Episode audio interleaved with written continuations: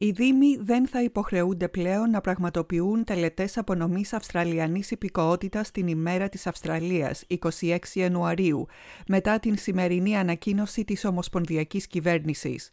Από το ερχόμενο έτος, το 2023, η τοπική αυτοδιοίκηση θα μπορεί να πραγματοποιεί τελετές απονομής υπηκοότητας τρεις μέρες πριν τις 26 Ιανουαρίου, καθώς και τρεις μέρες μετά. Με άλλα λόγια, από τις 23 έως τις 29 Ιανουαρίου, οι Δήμοι θα έχουν την δυνατότητα να τελούν απονομές υπηκότητας, τις γνωστές ως Citizenship Ceremonies. Ο Πρωθυπουργός Άνθονι Αλμπανίζη τόνισε ότι η απόφαση της κυβέρνησης ήταν να διασφαλίσει ότι οι μελλοντικοί υπήκοοι της χώρας θα μπορούν να παραβρεθούν αυτοπροσώπως σε μία τελετή υπηκότητας ανεξάρτητα από το που ζουν.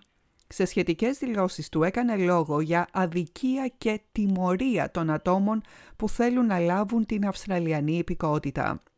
Υποστηρίζω την ημέρα της Αυστραλίας. Η κυβέρνηση υποστηρίζει την ημέρα της Αυστραλίας. Δεν υπάρχουν αλλαγές εδώ, είπε ο κύριος Αλμπανίζη και συνέχισε.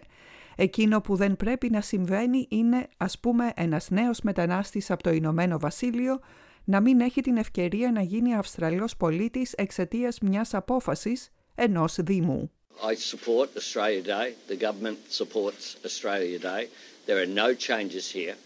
What shouldn't happen though, a new migrant uh, from the United Kingdom has denied the opportunity to become an Australian citizen because of a decision made by a local council. Uh, that, quite frankly, is unfair on individuals and it was punishing individuals. Όπως ανακοίνωσε σήμερα ο Andrew Giles, Υπουργός Μετανάστευσης, Υπηκότητας και Υποθέσεων Πολυπολιτισμού, έρεται ο περιορισμός που ισχύει σε δύο δήμους της Μελβούρνης, τον Δήμο Ντάραμπιν και τον Δήμο Γιάρα, αναφορικά με τις τελετές υπηκότητας. Στους δύο αυτούς δήμους κατοικούν χιλιάδες ομογενείς.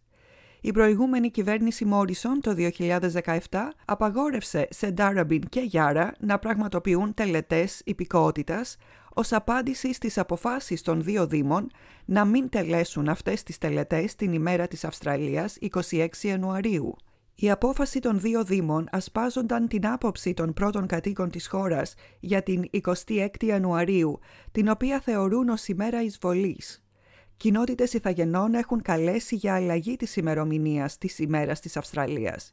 Η 26 Ιανουαρίου σηματοδοτεί την ημέρα άφηξης του πρώτου στόλου των Βρετανών στη Νέα Νότια Ουαλία και την ύψωση της Βρετανικής σημαίας από τον Άρθα Φίλιπ στο σημείο που σήμερα ονομάζεται Sydney Cove. Ο κύριος Giles χαρακτήρισε την κίνηση ως «ρεαλιστική αλλαγή». Η κυβέρνηση, είπε, απευθύνει έκκληση προς τα Δημοτικά Συμβούλια να θέσουν τους νέους υπηκόους της Αυστραλίας στο επίκεντρό τους, αναγνωρίζοντας ότι πολλά μέλη της κοινότητας θέλουν να ολοκληρώσουν το ταξίδι τους προς την Αυστραλιανή υπηκότητα σε συνδυασμό με την ημέρα της Αυστραλίας, είπε ο κύριος Giles.